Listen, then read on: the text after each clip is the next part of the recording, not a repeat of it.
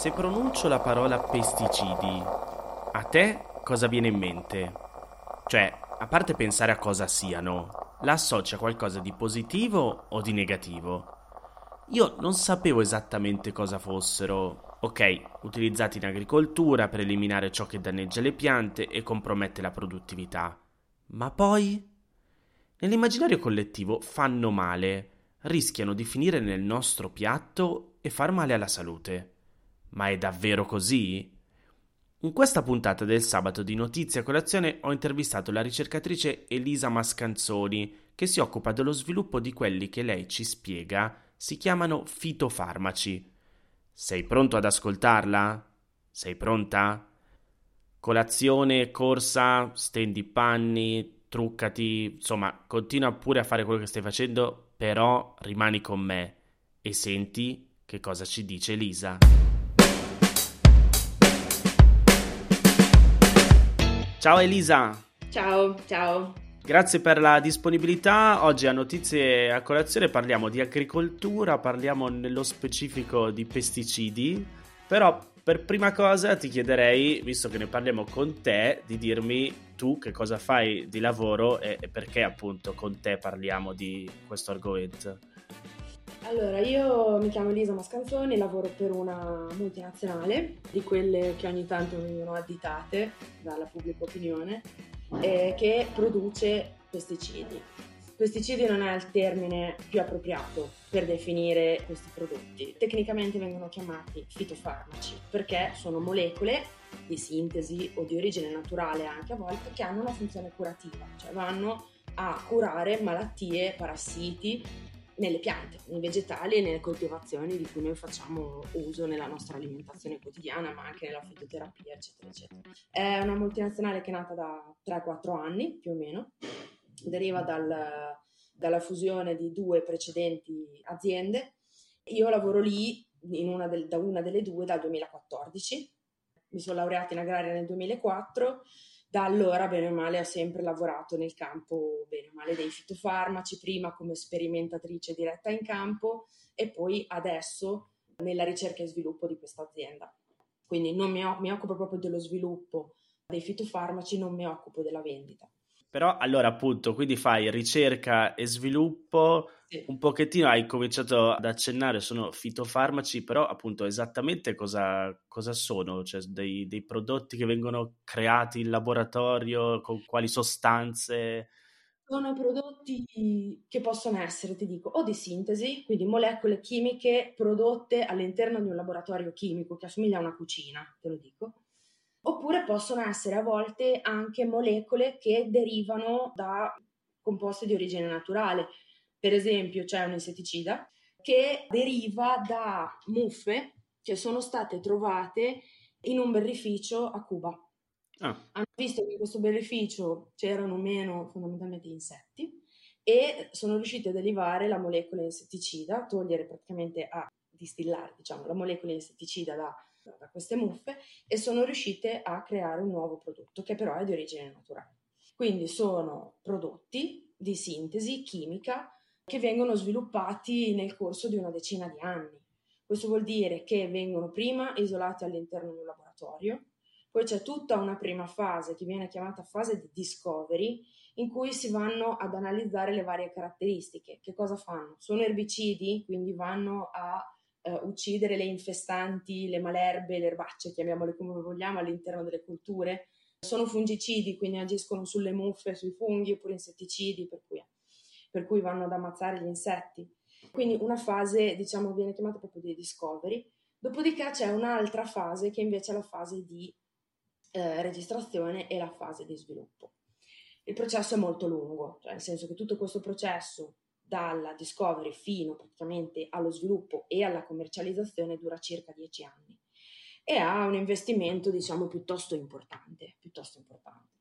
Nella fase di registrazione il prodotto viene testato nelle varie nazioni, cioè dopo la fase di discovery si passa, se passa tutta una serie di criteri di efficacia, passa alla fase di registrazione e primo sviluppo, chiamiamola così, per cui a seconda delle leggi vigenti in ogni nazione questo prodotto viene testato vengono fatte tutta una serie di prove per capirne l'efficacia, per capirne se residua, perché questa cosa è molto importante, cioè ovviamente io ho un prodotto chimico, quanto me ne ritrovo sul prodotto finale, cioè su, sugli alimenti messi in commercio.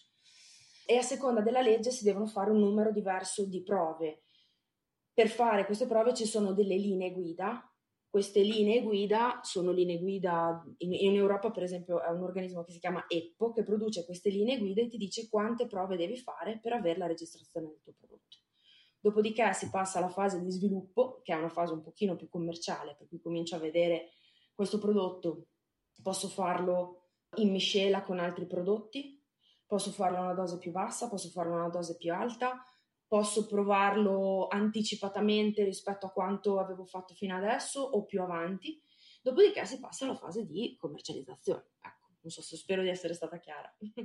Assolutamente sì, e questo appunto è il processo di appunto, scoperta e, e poi fino esatto. alla, alla, vendita, diciamo, finale. Sì. Però invece Lisa, ci fai degli esempi in cui questi prodotti servono? Cioè, quello che, che, voi create appunto parte da un bisogno dell'agricoltore che certo, spieghiamo questo. I prodotti servono come alle persone servono le medicine. Noi ci ammaliamo e abbiamo bisogno di medicine. Qualcuno dice di no, ma invece sì, purtroppo la scienza è questa. Servono per tutte le malattie che ci ritroviamo in campo agricolo, esattamente come le persone, le, le, le piante si ammalano banalmente e eh, le medicine servono, le medicine, scusa, i fitofarmaci servono fondamentalmente a preservare la salute della pianta e la sua produttività. Il fatto di non usare pesticidi porta dei cali di produzione inevitabili. Io mi occupo molto di diserbanti, uh, un'agricoltura di, senza diserbanti può voler dire cali di produzione e quindi perdita di valore che possono arrivare al 90%, senza contare che per esempio ci sono delle erbacce, malerbe, infestanti che possono essere tossiche per l'uomo. Per cui se ce le ritroviamo nel prodotto finale, nell'alimento, eh, insomma, le persone si potrebbero ammalare. È chiaro che dipende da quali malattie hai. E le piante prendono malattie di tutti i generi, soprattutto di tipo parassitario, quindi insetti, funghi e le sopracitate infestanti sostanzialmente i pesticidi servono prima di tutto a eliminare questi tre, eliminare questi tre problemi. Faccio un esempio che mi piace fare sempre. C'è un fungo che si chiama peronospora della patata che attacca le patate. Chiaramente attacca anche un sacco di altre culture, ma tra cui cipolle, pomodoro, eccetera, eccetera, ma nel 1845 si affeziona all'Irlanda per due estati consecutive ci sono state delle, infesta- delle, infezioni molto molto forti di peronospora della patata che ha causato una carestia che ha portato alla perdita di un quarto della popolazione irlandese che si nutriva soprattutto di patate. Cavolo. Comincia a essere un problema. I primi pesticidi sono stati inventati diciamo verso la fine dell'Ottocento, però diciamo che la produzione intensiva è cominciata nel dopoguerra mettiamola così. I primi due diserbanti che eh, sono stati prodotti si chiamano 2,4-D e 2,4-TD e sono, sono nati, mi sembra, intorno al 1947 più o meno. Da lì è cominciata la produzione, è cominciato l'uso e questo, l'utilizzo proprio dei fitofarmaci e eh, diciamo la, il passaggio da un'agricoltura di sussistenza a un'agricoltura più industriale ha portato a quella che viene chiamata la rivoluzione verde, che ha portato a un incremento incredibile delle porzioni di cibo che noi abbiamo nel piatto. Ripeto, togliere i pesticidi, togliere i fitofarmaci in toto vorrebbe dire trovarsi con porzioni molto più scarse di cibo nel piatto. Ci sono paesi, nel, eh, soprattutto ancora in Africa, eccetera, eccetera, dove queste molecole sono meno disponibili, che ancora soffrono delle fluttuazioni di produzione e quindi delle carestie molto forti, per cui eh, sono necessari, ecco, non bisogna averne paura, diciamo così. Certo, appunto, problemi di produzione e problemi eh, in realtà anche dall'esempio che ci hai fatto poi di malattie anche per l'uomo stesso. Dall'altro lato, però, Elisa, perché si parla appunto allora in, in, maniera negativa? Perché c'è forse qualche agricoltore che ne può fare abuso e quindi dall'altro lato possono invece nuocere eh, alla salute dell'uomo? È chiaro che come qualsiasi cosa, allora c'è questo detto che dice è la dose che fa il veleno. Come qualsiasi eh, prodotto, come qualsiasi molecola, esattamente come i medicinali per la salute umana, vanno usati con raziocinio e secondo le indicazioni che vengono date dalle aziende che li producono. Ripeto, dietro ogni prodotto c'è una sperimentazione decennale, quindi c'è montagne di dati che vengono prodotti e ci sono delle indicazioni chiare. Se ognuno di noi apre eh, una scatolina di tachipirina, piuttosto che una scatolina di aspirina, piuttosto che il Brufen, dentro c'è un foglietto con le controindicazioni. Dentro c'è scritto va utilizzato a questa dose, questa dose, questa dose, questa dose. Se ti sbagli potrebbe succedere questo, questo, questo, questo, questo. Il dottore ti può dire prendilo così piuttosto che cos'ha. Dei fitofarmaci, bene o male, è simile la situazione. Ogni prodotto viene venduto con un'etichetta. Questa etichetta riporta la dose, il momento di utilizzo, le colture su cui va utilizzato, eccetera, eccetera, eccetera. È chiaro che se qualcuno poi si sbaglia o lo usa male o ne abusa, ce lo possiamo ritrovare nelle acque, ce lo possiamo ritrovare nelle derrate alimentari, eccetera, eccetera. Però, ripeto, non è colpa del produttore, non è colpa della molecola, è colpa di un utilizzo sbagliato. Come si fa allora a controllare? Cioè c'è un controllo nella filiera agroalimentare che, che, permette poi al consumatore finale di essere tranquillo che quel prodotto che sta acquistando eh, non ci siano delle dosi sbagliate di fitofarmaci?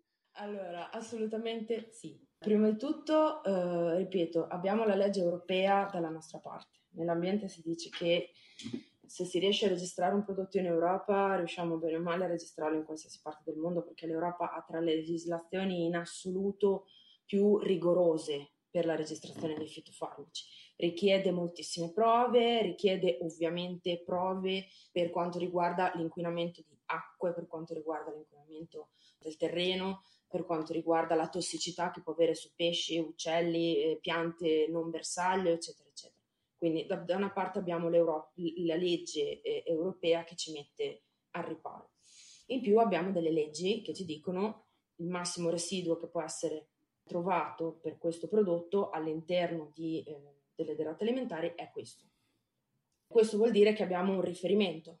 Sopra un certo livello il prodotto è commerciabile, sotto un certo livello il prodotto non è accettabile. La GDO, quindi la grande distribuzione, fa dei controlli. Fa dei controlli, tanti hanno anche tecnici che vanno in giro per, il, per, per i campi a uh, proprio controllare com'è la situazione, ma anche dei sistemi interni di controllo, va a fare dei campioni nei, nel, nelle derrate che riceve per verificare il residuo, eccetera, eccetera, quindi sono molto controllati effettivamente. Perfetto. Mi sembra che più o meno abbiamo spiegato tutto il, il percorso, no? dalla nascita alla, alla, fine. Elisa, se c'è qualcuno che volesse approfondire un po' di più questi argomenti, perché se cerchiamo pesticidi su Google probabilmente finiamo più su un percorso piuttosto che su un altro, no? quindi delle fonti un po' più scientifiche dove potersi informare? Eh, fonti ce ne sono tante sono, c'è la stampa tecnica, mettiamola così, quella che può essere, che so, pubblicazioni come l'informatore agrario e Terre Vita, ma quelle sono molto specifiche per le persone del, per le persone del mestiere. Ci sono dei canali di YouTube dedicati, ci sono dei libri, io ne faccio l'esempio di uno che si chiama Orco glifosato, eh, non so se hai mai sentito parlare della famosa molecola glifosate che viene criminalizzata in tutto il mondo, questo libro che si chiama Orco glifosato va a spiegare effettivamente che non dobbiamo avere paura di questo prodotto, non lo dobbiamo criminalizzare, ma è stata tanto, c'è stato tanto di montatura mediatica dietro questo, questo odio dell'opinione pubblica nei confronti di questa, di questa molecola. Ci sono dei canali YouTube, per esempio mi viene in mente uno delle giornate fitopatologiche, anche quello è dedicato alle persone del settore, ma c'è un intervento molto interessante di questo professore che si chiama Aldo Ferrero, che è un professore dell'Università di Torino, veramente molto bravo, che eh, spiega anche lui sempre sulla tematica del glifosate, perché non averne paura, per quale motivo non, non dobbiamo temerlo. Ecco. Beh, allora, visto che hai parlato così tanto di questo glisof- glisofato... Glifosate. Ecco, vedi, glifosate, però accendiamo un attimino che cos'è. glifosato è un diserbante, è nato negli anni 70, si sente dappertutto fondamentalmente come nome ed è uno dei più utilizzati al mondo perché funziona molto bene, ha un costo abbastanza basso, eccetera, eccetera. A un certo punto eh, è cominciata a partire una, non so chiamarla, nemmeno io come chiamarla, campagna mediatica contro perché probabilmente è legato al discorso del, degli OGM. Oggi si direbbe shitstorm. Una... Sì, forse chiamiamola così. Molto legato al discorso degli OGM perché Monsanto negli anni 90 sviluppò tutta una serie di colture, soprattutto mais e soia, cotone, che resistevano al glifosate. Il glifosato è un seccatutto, quindi dove lo metti secca, qualsiasi cosa ci sia venivano create delle linee eh, transgeniche, OGM, che non morivano con il glifosate. Per cui piantavi la tua cultura, passavi con il glifosate, moriva tutto tranne la tua cultura e tu eri tranquillo.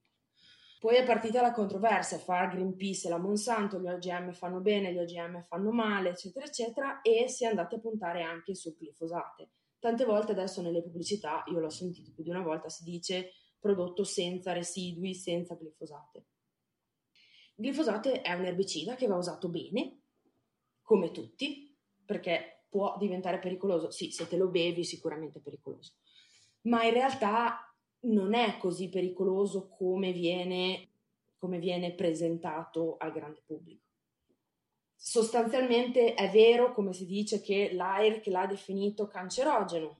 Sì, ma l'AIRC mette tutte le sostanze all'interno di classi di carcinogenesi il glifosate è, sta- è finito nella stessa classe di carcinogenesi delle patate fritte. Mm. Quindi forse non è così pericoloso. Perché delle patate fritte, diciamo dei fumi di friggitoria, ecco, mettiamola così, o delle bevande bevute troppo calde. Per cui ogni tanto ci sono queste campagne mediatiche contro alcuni prodotti. Allora uno può trovare delle fonti dalle quali informarsi per non farsi spaventare troppo più che altro per avere una visione un pochino più razionale della, della materia. Ecco. Chiaro. Elisa, io ti ringrazio moltissimo perché ci hai aiutato a fare una panoramica su, su questo argomento di cui io personalmente non sapevo assolutamente nulla. Quindi ti ringrazio davvero. Come faccio sempre in questi casi quando ho degli ospiti come te, che sono degli esperti che studiano le materie, però ti strappo la promessa che se ci arriva qualche domanda di approfondimento te la rivolgiamo e magari nel caso facciamo una seconda puntata. Se c'è bisogno sono qua. Grazie mille. A te, ciao. Non è il veleno che uccide, ma la sua quantità. E se i pesticidi non venissero utilizzati, la maggior parte di quanto piantato morirebbe prima di essere raccolto. E allora che cosa si fa? Elisa ci ha dato il suo punto di vista e spero sia utile anche a te, come lo è stato per me, per fare un po' più di chiarezza su questo argomento. Se ti va, condividi questa puntata con qualcuno a cui pensi possa interessare. Se invece vuoi suggerirmi un altro tema da approfondire qui nel podcast, puoi farlo inviandomi una mail a notizie a colazione chiocciolagmail.com oppure cercami su uno dei miei canali social. L'account da seguire è sempre lo stesso. Massimo Brugnone. Ti ricordo che se vuoi puoi sostenere la produzione di questo podcast con una piccola donazione tramite il sito www.notiziacolazione.it. Un saluto da Massimo Brugnone.